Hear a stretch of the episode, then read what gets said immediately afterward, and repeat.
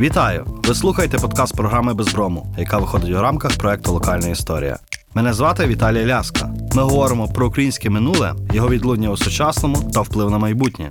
Сьогодні у програмі Олеся Островська Люта, арт-менеджерка, кураторка сучасного мистецтва, директорка мистецького арсеналу з 2016 року.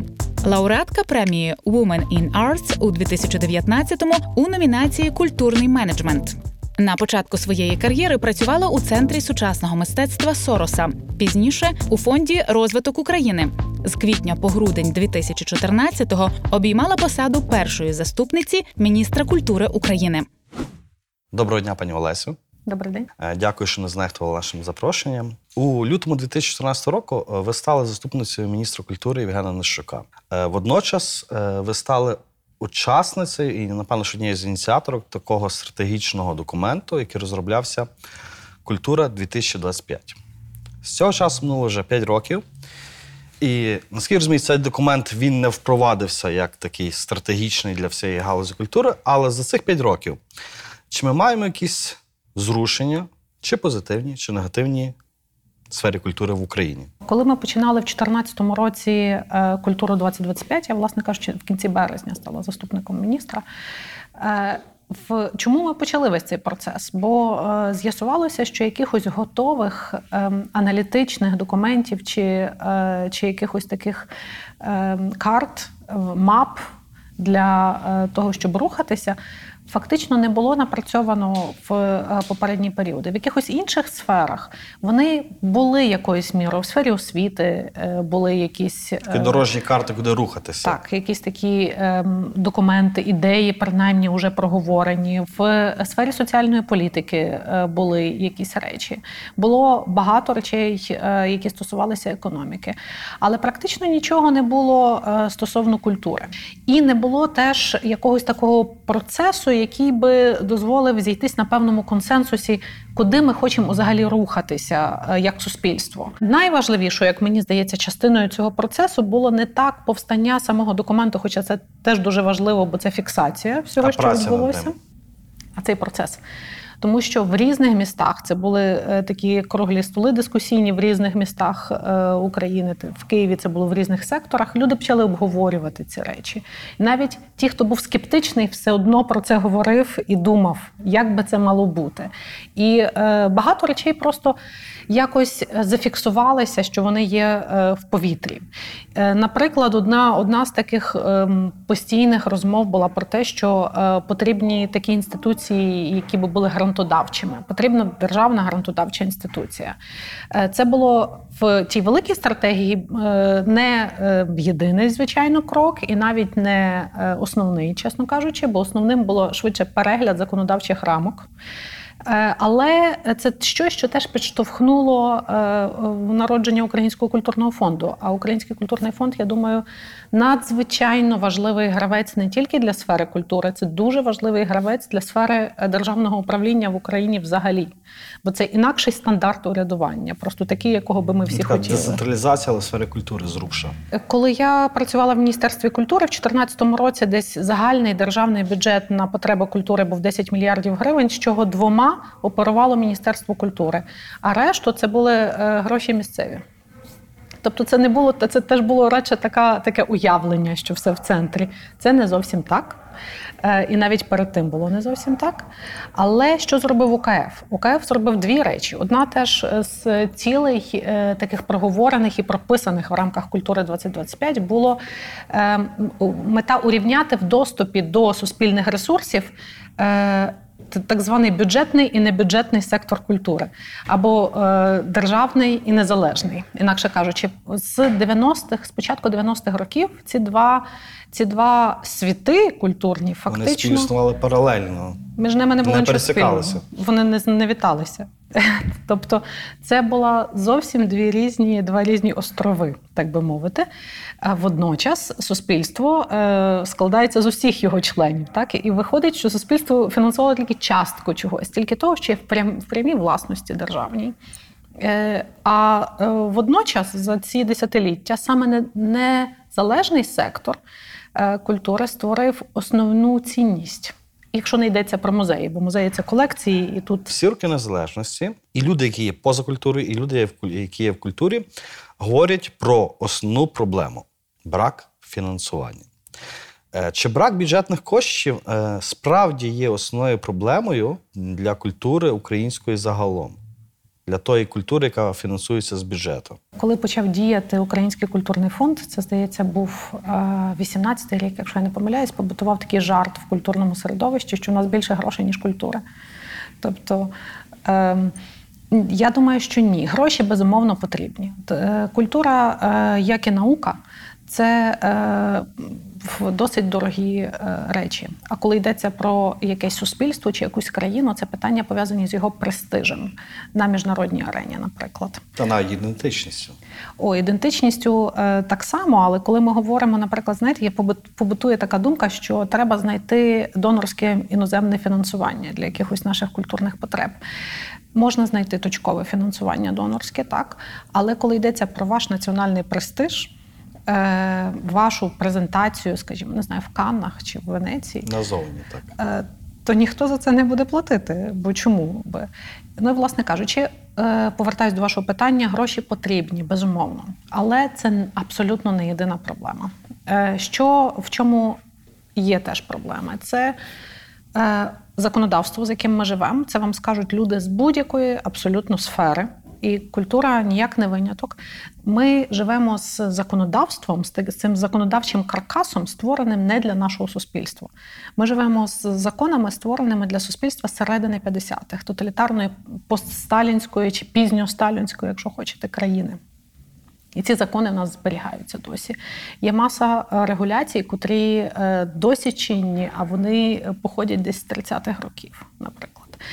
І це геть зовсім не відповідає тому, яким є вже суспільство сьогодні, яким є людина сьогодні, як відчуває світ е, людина, котра вчиться де-небудь в УКУ, скажімо так.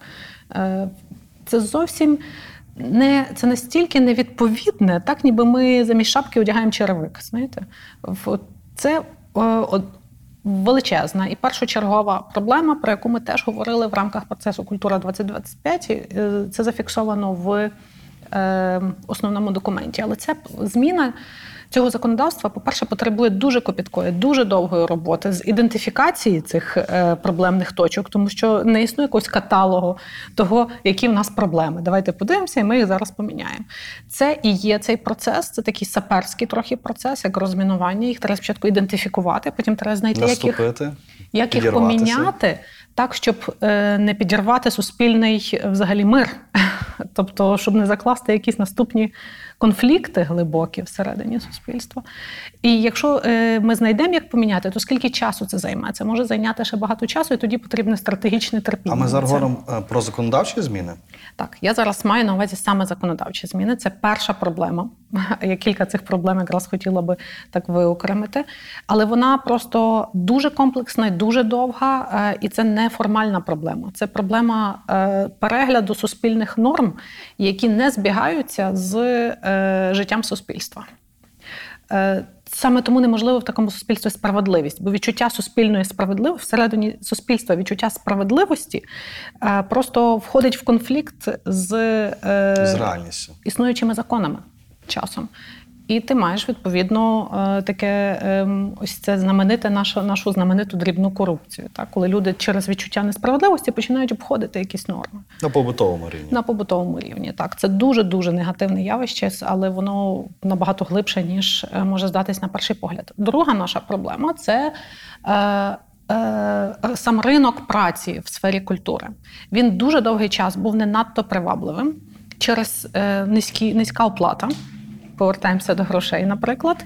Низька оплата, е, нераціональні вимоги, теж е, те, яким чином е, посади в цій сфері описані, чого вимагається на цих Класифікатори посадах. відомі, так? Так зроблю маленьку дегресію із смішного вам розкажу з 2014 року, коли ми намагалися внести зміни в класифікатор професії, бо його не можна скасувати. Я думаю, що можна, але треба е, застосувати певне зусилля. З'ясувалося, що в класифікаторі, наприклад, є такі професії, як гіпнотизер, але нема такої професії, як модератор, для якогось е, круглого столу. Тому ви не можете заплатити модератору, але ви би могли заплатити гіпнотизеру, наприклад. Так що це е, теж такі абсурдалії е, своєрідні. Отже. Цей ринок праці непривабливий, внаслідок чого ми часто чуємо цю проблему. В нас немає кваліфікованих кадрів. Це таке трохи страшне слово. Немає ем, талановитих людей в цій сфері, або їх недостатньо. Але справа не в талановитих людях, тому що талановитих людей достатньо в суспільстві. Проблема в тому, що це ринок праці непривабливий. Він не приваблює тих людей, котрі мають найбільшу, е, найбільшу спроможність. За 5 тисяч гривень не дуже попрацюєш в музеї. От, власне. Тобто, ти тоді маєш тільки дуже мало таких точкових місць, де ти маєш оцих кваліфікованих е, людей в підсумку з одного боку. З іншого боку, існує цілий прошарок людей, котрі насправді є достатньо кваліфікованими, але знеціненими. Це оці старі, наприклад, е, в старі я маю на увазі е, з, е, за не за віком, а за е, підходами. Так? Е, Музейні працівники, скажімо, ці люди, попри все, тримають на собі ці музеї. Ми не не бачили колапсу музеїв. Ми не бачили втрати музейних колекцій в якихось великих масштабах. Чому? Тому що є люди, які це тримають. Консервують так. А е, з боку суспільства їхня праця часто непомітна і ще дуже часто знецінена. І попробуй тоді залучи ще якихось нових людей, котрих, е, котрі вже очікують цього знецінення в цій сфері. Е, Отже, другою другою проблемою є ринок праці, котрий не приваблює достатню кількість е, талантів. І треба справді дуже дуже працювати і багато конкурувати, щоб цих талановитих людей залучити. Але це дещо виправляє УКФ, Український культурний фонд, тому що з'являється фінансування проектне, ще не так інституційне. Інституції це довге фінансування, а проектне на короткий період, але все ж таки. відразу переб'ю. Чи в нас достатньо якісна підготовка освітня кадрів з культури? Ну, інститут е, чи університет культури Поплавського це сильний мем, так? Ну, от знаєте, я думаю таким чином: якщо в нас достатньо якісна е, освіта для підготовки спеціалістів в сфері IT, то напевно вона може бути такою і для будь-якої іншої сфери. Просто в IT будує привабливий ринок праці, і люди е, є тиск на університети, аби справді покращувати навчання через те, що є запит до цього, і ці університети е, покращуються. Я думаю, при наявності е, привабливого е, ринку праці в- сфері культури, наприклад, і університети мусили би Якості Ем, відповідати так. запитами ринку. Крім того, можливо, нам не треба це, це не якийсь гігантський ринок, можливо, я не знаю цього. Е, Але можливо, не треба ем, як, як величезних сотень і сотень університетів для цього. Може, їх треба менше, але якісніших. І отже, і третя проблема, крім цього, цього всього, ці, це ринок праці і навички відповідно для кожної інституції. Третя проблема це інфраструктура застаріла, суто фізична застаріла інфраструктура. Наші прекрасні музеї в, е, в чудових пам'ятках архітектури, які перебувають в жахливому стані наприклад.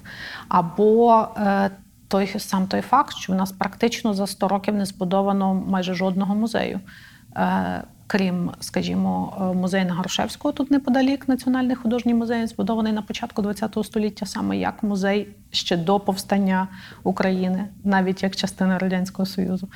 Е, Музей Леніна, теперішній український дім, котрий в аварійному стані, оскільки він будувався е, відразу з порушеннями норм, додати, як це було прийнято.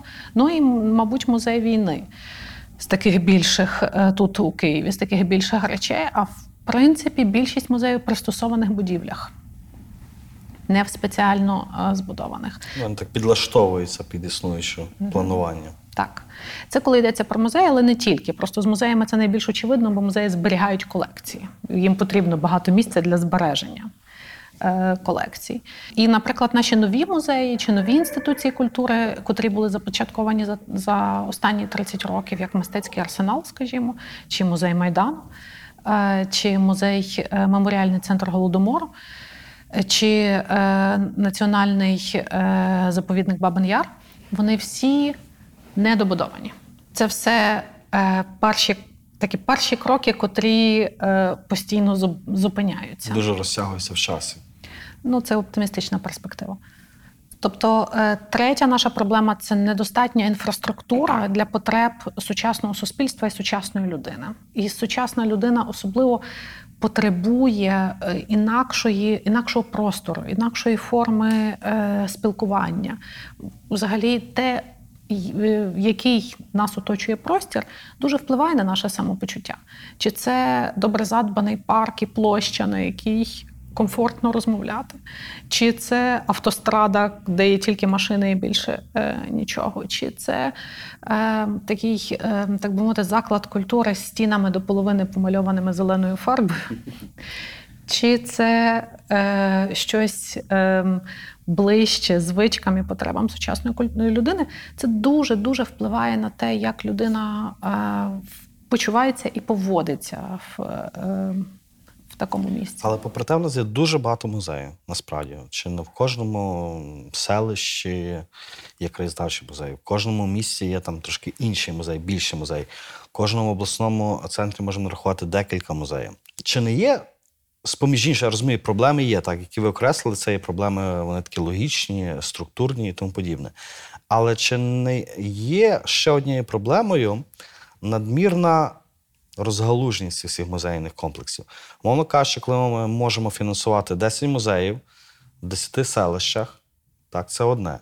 Так, ми там кількість відвідувачів там буде мінімальна. А якщо умовно кажучи, зараз утрирую, звичайно, маргіналізую, можливо. Але якщо з тих 10 музеїв взяти кошти і зробити один музей крутий, інтерактивний, сучасний, цей підхід не працює? Ні. Чому? По-перше, таким чином ми е, зосередивши все в одному місці, це між іншим була початкова ідея мистецького арсеналу. Ми е, відріжемо від доступу до е, культури величезну кількість людей, бо їм треба буде кудись Ми подорожувати. культуру елітарною. О, так. Вам треба буде подорожувати. Друге, мені видається, і тут пробачте мене за нахабство, але мені видається, що тут в нас таке когнітивне виправдання- викривлення пов'язане зі Львовом. Львів має дуже багато музеїв. Е, Це, можливо, найбільша концентрація музеїв е, в Україні, крім Києва. Е, Але це зовсім не так в інших містах. Наприклад, Донецьк, як я пригадую ем, до війни, художній музей Донецька це був перший поверх в п'ятиповерховому будинку, колишній магазин килимів, здається. І ще один музей краєзнавчий, який був колишньою музичною школою. Тобто, і там було дуже мало якраз музеїв, дуже-дуже мало, як на це місто.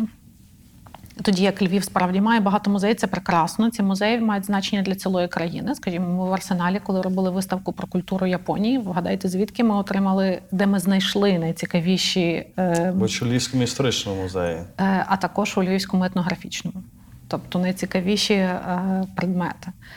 Тобто Львів дуже багатий на це, але це не так в інших е, місцях. У нас десь є близько 700-800 музеїв в Україні за різними підрахунками. Вони постійно змінюються, оскільки не всі відомчі музеї е, обліковуються е, достатньо добре. В нас немає досі централізованого реєстру музейних предметів. Тобто, наприклад, Міністерство культури не знає, що зберігається в Черкасах. Тобто приблизно знає, але немає якогось такого Сталого інвентаря. Е, Це більше, ніж інвентар, це досить складна штука. Через це і технологічно, і інтелектуально складна. Ну, через це її досі нема. Так саме е, е, тому я кажу, інтелектуально вона складна. Тому її досі немає, ну і дорога, звичайно. Але це страшенно потрібно, і спроби я вже років з 10 пам'ятаю, спроби постійно це почати. Але це потребує великої сталості. Це я знов так трошечки відхилилася. В сенсі це потребує довгої політичної волі для одного процесу. А це, як ви знаєте, не наша сильна українська сторона. Ем, з одного боку. З іншого боку, ви маєте рацію в цій інтуїції, що є якась інфраструктура культурна, котру ми не можемо собі дозволити як суспільство. Е, і ось моє так, така мій висновок, що е, одна з інфраструктур, котрі, до котрих ми були не готові в той момент, як вона з'явилася як суспільство, і не готові утримувати зараз, хоча б хоча це треба робити, це бібліотечна інфраструктура. У нас е, близько 20 тисяч бібліотек. Ми не знаємо, що з ними робити. Вони в селах здебільшого. Е, Очікується, що вони будуть з місцевих бюджетів фінансуватися. Місцеві бюджети дуже довгий час не мали для цього достатньо е, коштів. Крім того, ця бібліотека, ця мережа від самого початку була створена так, начебто, це десь кінець 70-х років. Так, начебто, ми маємо справу з е, багатим, ситим, вдоволеним і щасливим суспільством, в котрого забезпечені всі базові потреби.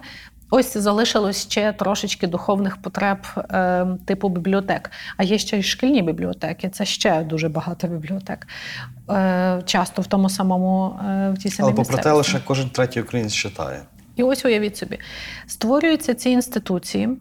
Е, так, ніби вони є е, потребою певного суспільства, але насправді вони створюються зверху вниз. Тобто не виходять з потреб суспільства, а накладаються зверху на суспільство. І це суспільство не готове з ними взаємодіяти е, ще. І тут відбувається. Занепад радянського союзу, колапс радянського союзу, цієї вертикалі зверху вниз немає. А суспільство не, не вміє оці місцеві громади, не вміють взаємодіяти з своїми, наприклад, бібліотеками. Вони не розуміють е, часто е, цінності їх, але і ці бібліотеки теж не завжди вміють розмовляти з своєю громадою. І в результаті вони починають занепадати. Тобто, ні. Ця громада не отримує можливостей е, якоїсь е, розвитку освіти через читання, скажімо, чи через якісь інші форми взаємодії. Е, ні бібліотеки не, е, не є живими центрами. Зараз я описала так дуже узагальнену картину, тому що є багато хороших винятків. Звичайно, але ми говоримо про тенденції. Насправді. Так, це така е, те, що називається е, картина широким е, мазком. Маскам. Але виходить так, що ми, наша економіка, е, економіка цього нашого з вами суспільства набагато слабша. Ніж оця інфраструктура культурна, вона не може собі її дозволити. Але з іншого боку, ми, як суспільство, не можемо відмовитися від цієї інфраструктури, бо це треба було би визнати, що ми не дуже освічене, не дуже е, інтелектуально жваве І суспільство. не спроможні дати собі раду з тим. А ми не хочемо цього визнати. Ми освічене суспільство. Це просто в нас так тимчасово. Ми поки що ще не е, з е, цим не даємо раду. Коротше кажучи, ця ситуація дуже складна, бо відмовитися від цього не можна, бо це е, загрожує нашій ідентичності як е, освіченого культурного е, суспільства, яке заслуговує на своє місце на світовій арені. Е, з одного боку. З іншого боку, ми отримати це не маємо сил. У нас немає просто на це е, І ресурсу. тут головне, чи є потреба це отримувати. Я бачила теж чудові чудові приклади. Е, Тут дуже багато залежить теж від самих працівників цих бібліотек, наскільки вони е, вміють розпочати розмову з своєю е, громадою. І ось це, я думаю, оця історія вона трошки призводить до такого відчуття, що може в нас завелика інфраструктура, і може нам це треба скоротити. Я вважаю, що ми не повинні скорочувати бібліотеки, але треба зрозуміти просто. Не можна вирішити таким е, ем, килимовим покриттям, одним підходом цю проблему.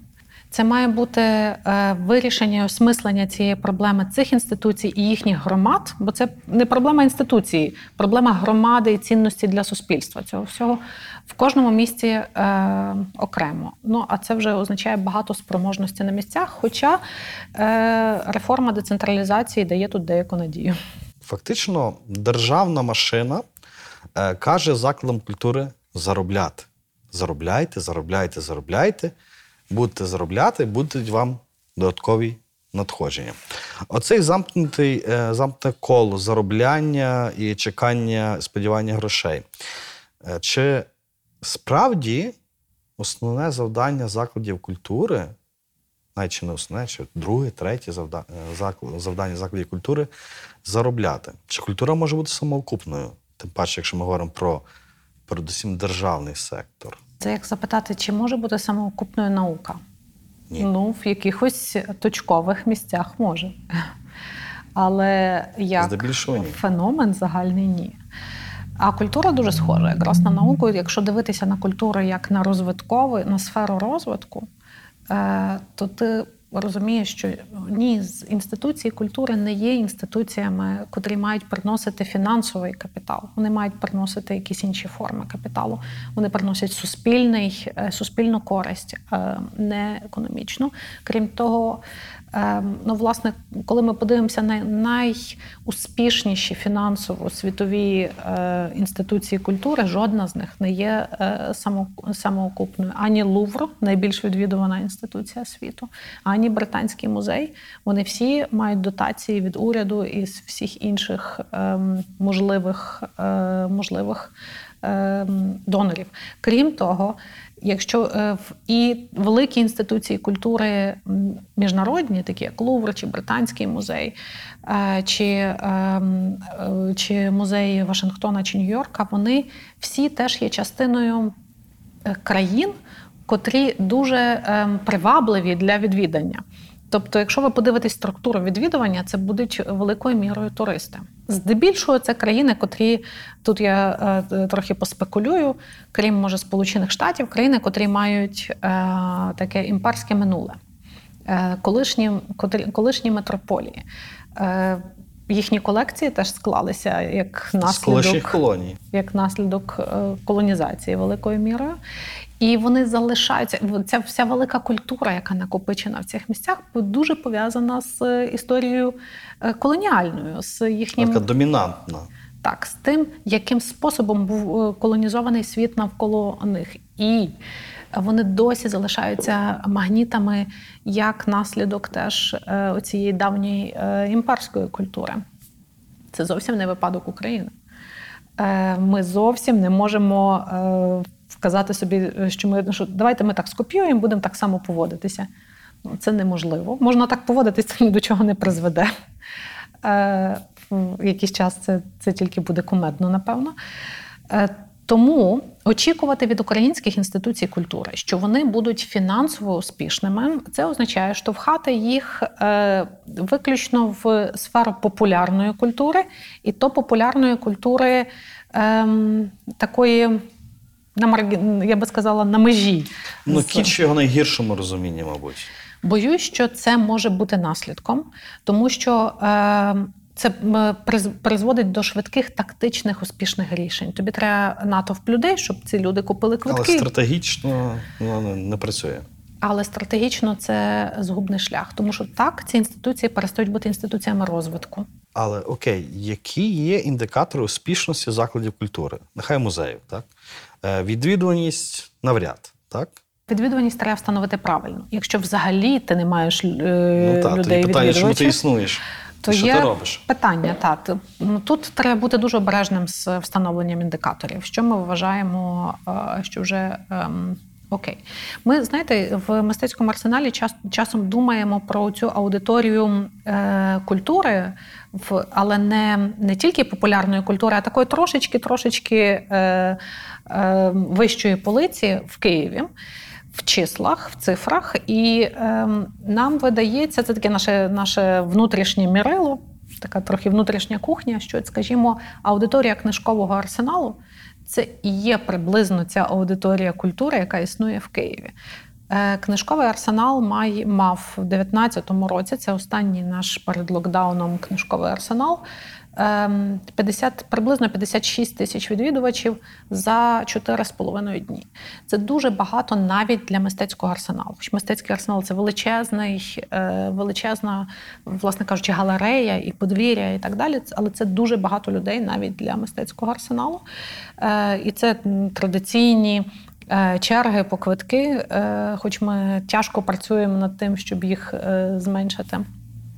Е, Але це менш-більш стільки е, людей, котрі активно візьмуть участь і кудись прийдуть заради е, якоїсь цікавої культурної події.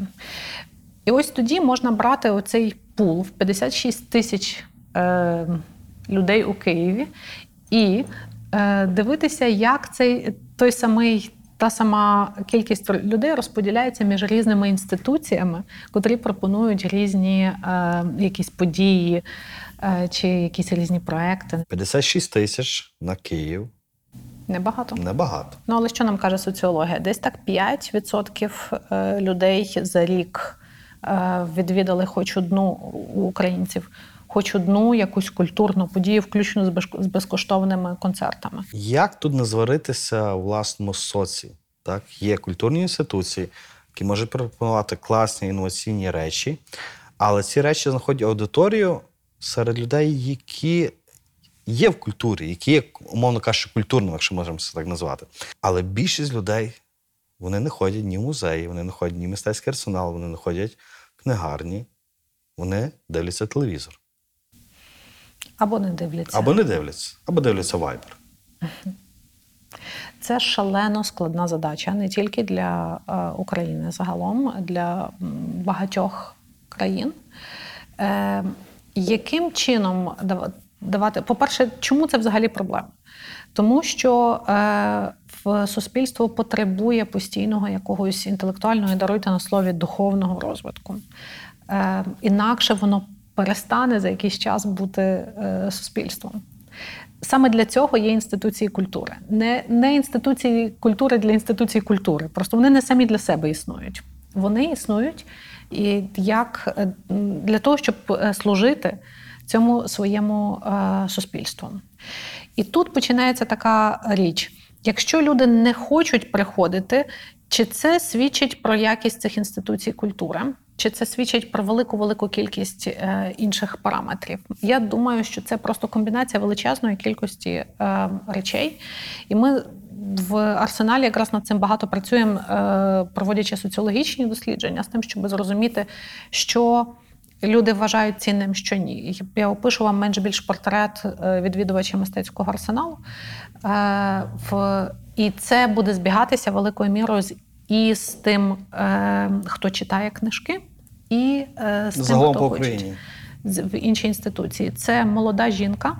е, Приблизно до 35 років з середнім е, доходом і вищою освітою.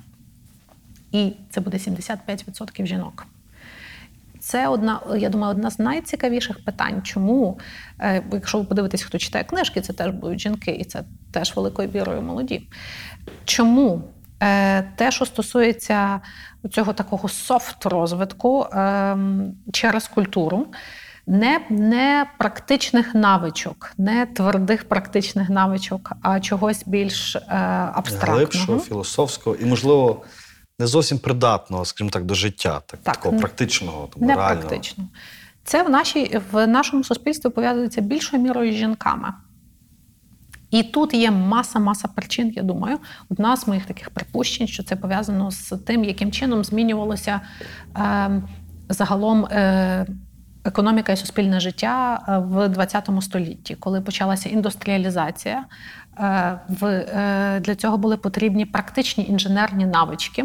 І чоловіки велико, і це був період, коли чоловіки працювали ще більше, ніж жінки. Перша половина ХХ століття. Чоловіки перемістилися з сфери гуманітарних наук в сфери технічних. Якщо ви пригадаєте від Гейнштейна, наприклад, Людвиг Гейнштейн, великий філософ, котрий е, вчився в е, е, технічній школі, так званій, а не в гуманітарному ліцеї. Е, Це була велика проблема для цілої сім'ї. Він там вчився, бо він був, бо він був недостатньо розумний, як вважалося в цій сім'ї. Між іншим, в одній же школі з Гітлером він вчився. Отже, е, тоді це вважалося непрестижним вибором. Е, Вибрати точні науки. Попри філософію і філологію, вважалося непрестижним в кінці е, 19 століття, на початку 20 століття, але це змінилося радикально За століття. впродовж ХХ століття. Тобто цей престиж змістився дуже великою мірою від гуманітарних наук і культури в е, технічні науки, технології і цікаво спорт, мені теж здається. Якщо ви подивитеся, як приймають батьки рішення, куди вони пошлють своїх Хлопець дітей. на футбол? Дівчинка на піаніно. Так. Е, і це все розподіляє, е, сприяє цьому гендерному розподілу е, в, е, до якого теж має стосунок, мають стосунок і інституції е, культури. Таким способом теж гуманітарні дисципліни в університетах це дуже часто жінки, Ну, на філологію традиційно. навіть на філософію. Е, Тобто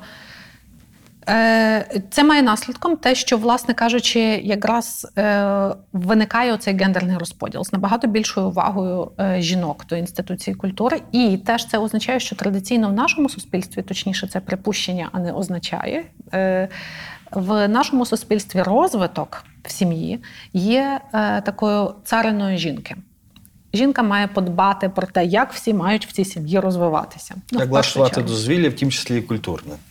Ну, в першу чергу, діти, е, як, яку освіту мають отримати діти. Це ось е, такі жіночі справи в нашому суспільстві.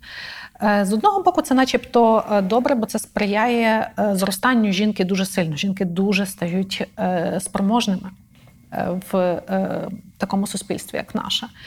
Е, З іншого боку, е, це теж має оці тимчасові такі, ем, такі, е, такий дивний розподіл на місця престижності і непрестижності, а людина не намагає. Звичайно, не професіонал, а нормальна людина, не професіонал у сфері культури, скажімо, вона теж обирає своє місце дозвілля чи місце пізнання нового згідно з е, престижністю цього місця. Тобто ти е, маєш набагато більше е, такого, це англійською мовою, incentives, та, такого заклику, ніби е, відвідати місце, котре є престижним, ніж місце, котре має дуже погану інфраструктуру, погано вишколених працівників, десь в фондах безцінну колекцію, але ми її не бачимо. В Західній Європі, е, наприклад, теж виглядає так відвідування, що здебільшого відвідування музеїв і культурних інституцій це жінки, але значно старші жінки після 50 років. В них проблема з залученням молодих людей в свої інституції. Наприклад, в нас в арсеналі це взагалі не проблема, що е, залучення молодих людей. Це і є наша основна аудиторія. Ми набагато більше робимо зусиль, щоб залучити старших людей. Е, Бо в Україні, в принципі, немає культури е, такого дозвілля і життя десь поза домом для старших людей і підлітків. А з цього можна виснувати знову ж таки дуже банальна логіка, мабуть, що Україна має позитивний поступ в перспективі. Можливо, можливо. Мене теж це тішить. Тобто не, не завжди нас все так погано. Ні, ні, ні, не завжди так погано. Ну, я взагалі думаю, що в нас багато речей дуже непогано, ми їх недо- недооцінюємо просто грубо. Отже, е, отже, е, про підлітків е, говорячи, бо як залучаються діти? Діти спочатку приходять з батьками або з шкільним класом, і тут є великий, великий, великий виклик для українських інституцій Нас культури. відразу прибив мене дуже жахливі спогади про шкільні екскурсії. Так, вони у всіх є. Це навіть показує соціологія. І зараз щойно ЦЕДОС, е, аналітичний центр, зробив дослідження дозвілля е, українських молодих людей е, в середніх містах, в обласних центрах, але не мільйонниках. Е, І ось один з таких висновків: більшість цих людей мають жахливі спогади з відвідання музеїв і інституцій культури. Це репресивне, дискомфортне, в таке відвідання досвід, який не хочеться повторювати. Це, це взагалі великий виклик, бо це означає переналаштування культури е, внутрішньої цих інституцій. По-перше, інституції мусять навчитися, що вони мають бути приязним простором. Це дуже складно, бо ми, в принципі, це не частина нашого суспільних наших суспільних навичок. Українське суспільство це таке суспільство, в якому для того, щоб бути приязним, треба робити окреме зусилля. Наприклад, ми в арсеналі маємо такий, такий не знаю, як це сказати, такий елемент нашої роботи. Це наші медіатори, Е, це люди, котрі працюють на виставці, спеціально для того, щоб трошки розказати про виставку відвідувачам. І їхня задача полягає в тому, щоб підійти і спитати, чи ви би хотіли, щоб я вам трохи розказав от про цю е, роботу. В більшості випадків, е, в переважній більшості люди цього не люблять. Е, Люди відчувають це як тиск, бо треба робити зусилля, треба говорити з, з якоюсь Втручання в простір, так свій Так. особистий. Але якщо буде е, екскурсія, де можна просто слухати, Аудіогід, наприклад, чи ні? Е, Аудіогід не можу вам зараз сказати, бо ми щойно цього е, року запровадили аудіогіди і ще не маємо достатньої, е, Фідбеку від е, достатньої статистики. Хоч мені здається, що я закохана в наш аудіогід, але я не знаю, чи так само його сприймають наші відвідувачі. От. Але, е, скажімо, оця спонтан, спонтанна е, приязність і люб'язність ну, це дуже-дуже е, важкі навички для українців. Отже, це одна причина, е, чому цей досвід такий тяжкий. Друга причина наша школа, субкультура, культура взаємодії в наших школах теж дуже репресивна.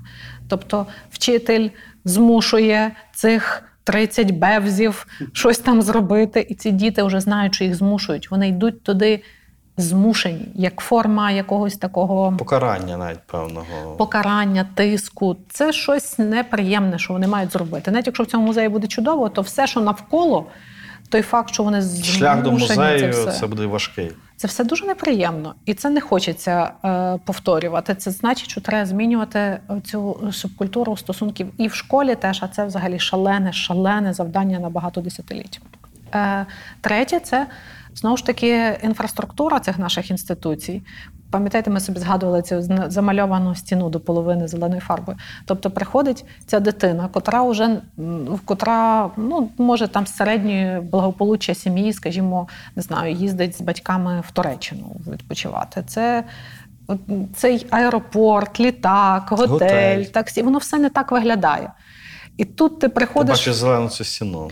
інфраструктуру, яка просто не асоціюється тобі з чимось цінним взагалі. Вона списується з минулим. З минулим і то минулим таким е, Надто убогим. приємним, убогим, так. І убогим.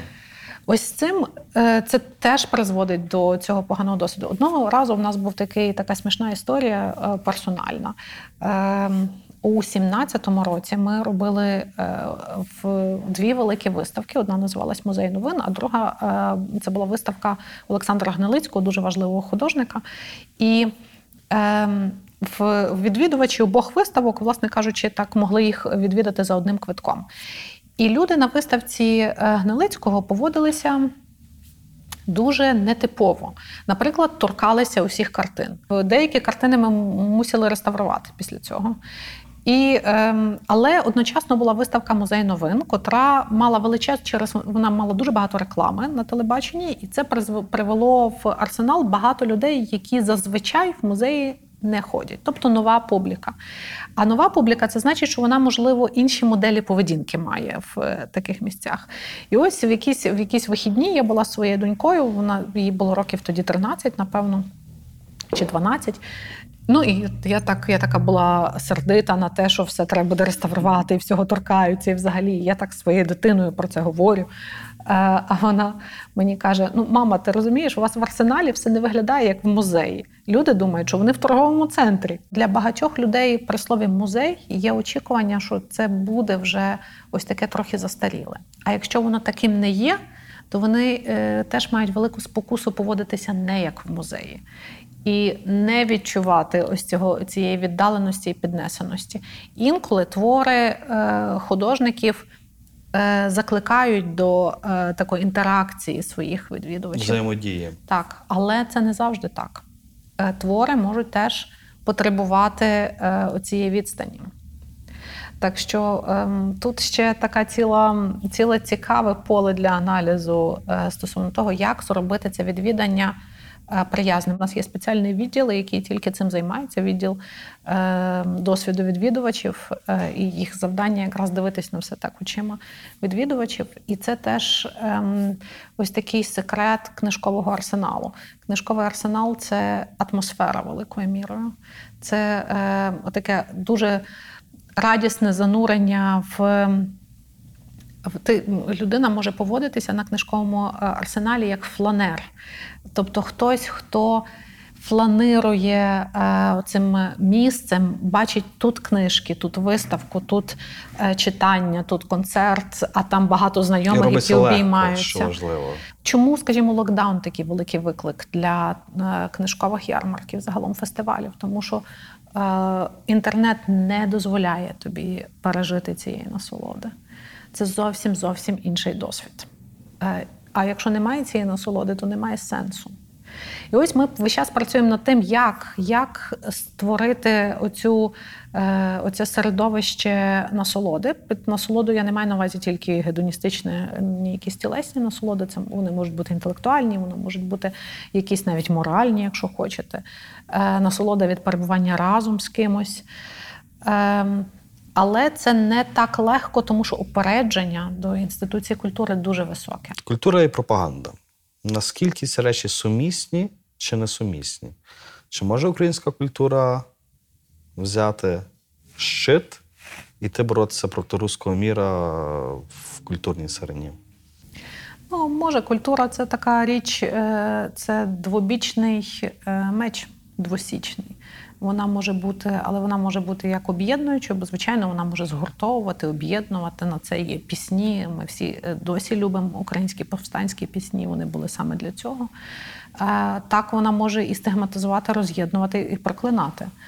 Е, Тобто в тими ж е, піснями чи якимись іншими літературними творами. Це, це не зовсім неоднозначне е, щось. Але тут питання, чи е, певної моралі, суспільної, державної моралі, е, чи ми можемо ставити культуру в таку позицію протиборства з кимось?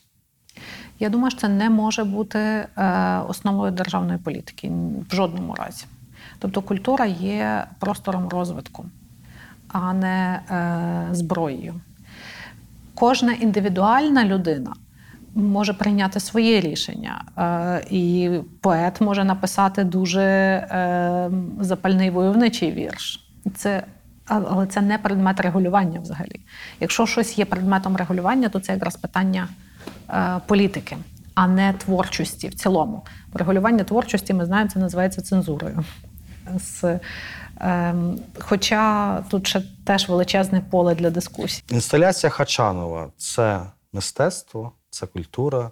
Що це? Ну, тобто, тут питання, хто може бути суддею? Чи може бути суспільство суддею? Е, Чи може бути, я не знаю, фахівці з культурної сфери суддею? Чи може бути відвідувачі, які ходять до цієї інсталяції? В таких випадках я консервативно дуже скажу. Я е, думаю, що суддею мають бути експерти і спеціалісти, котрі розуміють історію мистецтва, звідки це могло взятися, і реакцію на що це може бути. Стосовно конкретної роботи Спартака Хачанова, я вважаю, що це слабка робота, яка абсолютно не повинна е, була отримати такого ем, розголосу. Вона у мене не було відчуття, що вона в основі своїй має якраз е, бажання сказати щось вагоме е, в художній спосіб. Це швидше, вона мала швидше такий трошки агітаційний характер, тобто за чи проти. От. Е, Це зазвичай ознака слабкості. Але тут є один момент, котрий мені видається дуже важливим. Е, Те, що виникає в стінах Академії мистецтв, має е, бути, так би мовити, під охороною Академії мистецтв. Бо це має бути простір свободи, висловлювання. Е, Навіть, е, навіть якщо це помилка, погана робота. е, і це, скажімо, якщо це некоректна робота, бо це, не обов'язково могла бути робота проти української армії, це могла бути робота проти расистська чи гомофобна. Ну, могло виникнути різне.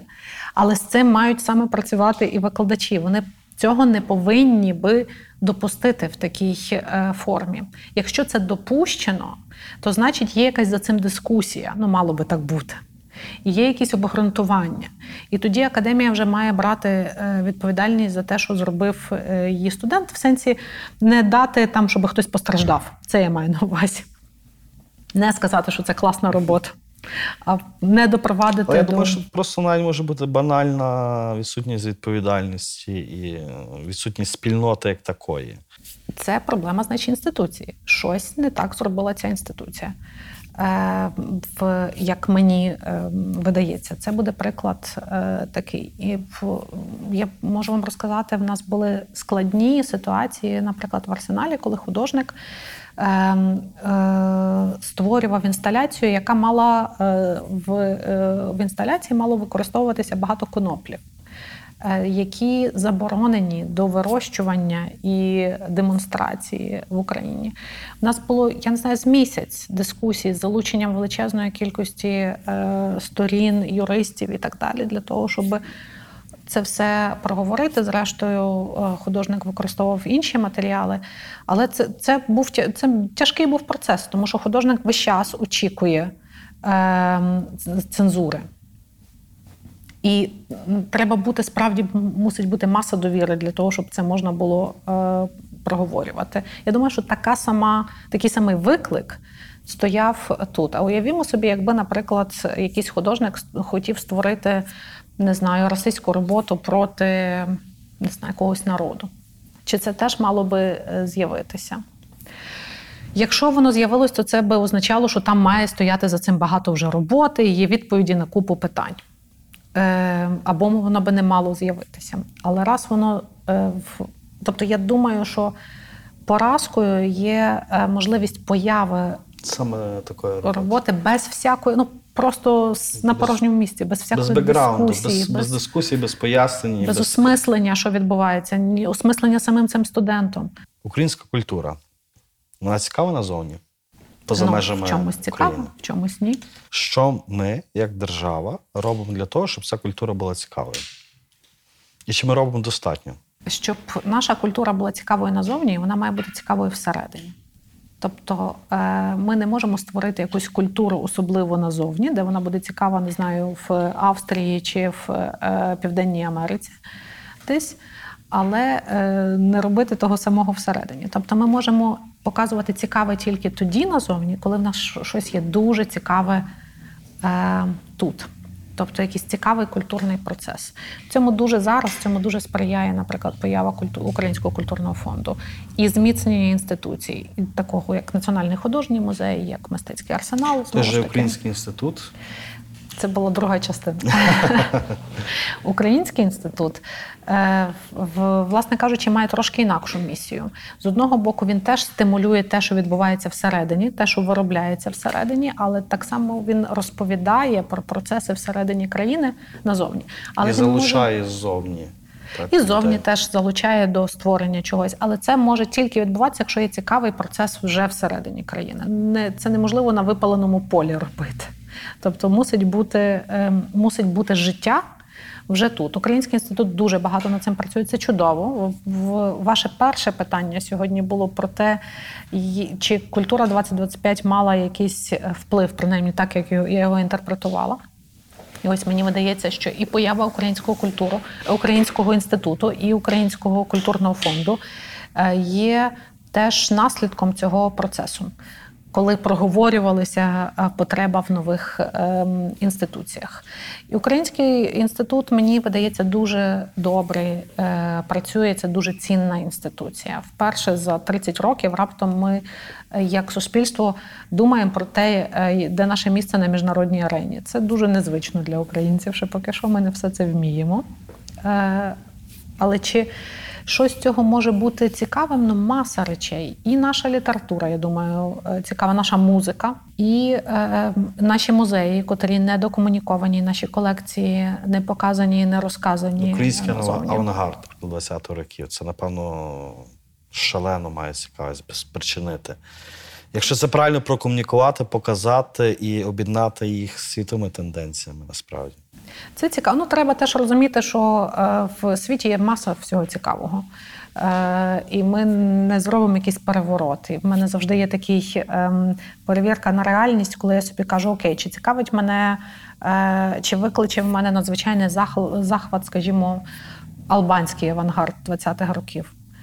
Ну, якби я побачила виставку, то мені би може було цікаво, але щоб ну, я прямо в черзі стояла, то може ні. Тобто треба завжди е, теж розуміти, що світ вже дуже розмаїтий і цікавий. І тут е, треба просто розуміти, що важливо в таких випадках. Важливо знайти ці інституції, з якими цікаво співпрацювати назовні, котрі вміють розмовляти з своїми аудиторіями вже.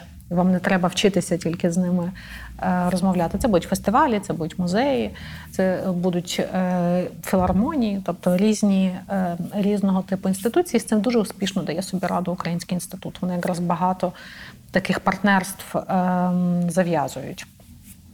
Так що це якраз, ем, якраз гарно. Ми точно більш культурно присутні на міжнародній мапі, ніж 10 років тому, і набагато більш системно і інституційно, а не тільки індивідуально. Оце велика зміна. Бо раніше це були індивідуальні митці, За окремих та людей. запрошені за чиїсь гроші до участі в е, чиїхсь подіях. Це непогано, але це просто дуже недостатньо для того, щоб розказувати про себе. Пані Лесю, дуже вам дякую за цікаву і насичену розмову. І я сподіваюся, що наступні 5 років української культури будуть не гіршими в тій динаміці, так, яку ви хотіли мати в 2014 році, коли це культура 2025 почала існувати, почала працювати. Дуже вам дякую за розмову. Дякую.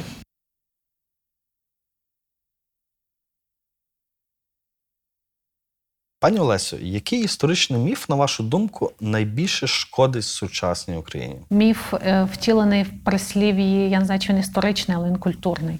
Е, Моя хата з краю, Е, коли кожен сам за себе. А яка історична подія змінила хід українського минулого? Ну, я думаю, ем, російська революція на початку ХХ століття, внаслідок якої розпалася Російська імперія. І це була перша спроба повстання ем, української держави. А хто з українців відіграв важливу роль в нашому минулому, але про нього дуже мало говорять, або взагалі не говорять, або взагалі не знають. Можливо, князі Острозькі, котрі були величезними е, меценатами, і, власне кажучи, тими, хто спонукав е, культурний, інтелектуальний, духовний розвиток, але недостатньо ми знаємо про це. Продовжіть, будь ласка, фразу Історія важлива, тому що Це надзвичайно цікава і інтригуюча е, царина знання. Це майже як е, розкриття загадок. за Володимиром Винниченком українською історією неможливо читати без брому, тобто без заспокійливого. Е, наскільки оцей стереотип нації жертви він визначає нас нині, і чи може визначати нас в майбутньому? Після Володимира Ведниченка дуже тяжкий, дуже тяжке століття. Я не уявляю, що би він мав сказати через 100 років після ем, того. Е, Це величезною мірою визначає українців, але подивіться теж, послухайте, як про це говорять поляки. Е, Польща Христос народів. Тобто ем, такі міфи повторюються в багатьох багатьох ем, народах. Що важливо для українців зрозуміти, е, це те, що в крім величезних поразок, які ми переживали ціле ХХ століття, ми пережили теж багато перемог, які ми не помічаємо. Часто це повстання УНР, це навіть повстання е, ЗУНР, це, врешті-решт, радянська Україна, котра, попри все, мусила мати е, якусь автономію в складі е, Росії. Це повстання України в 91-му році. Це наші майдани. Всі наші майдани були успішними. Великі я маю на увазі на гарніті, помаранчева революція, е, революція гідності. Це багато перемог. Е, І ми повинні теж е, почати концентруватись більше на цьому.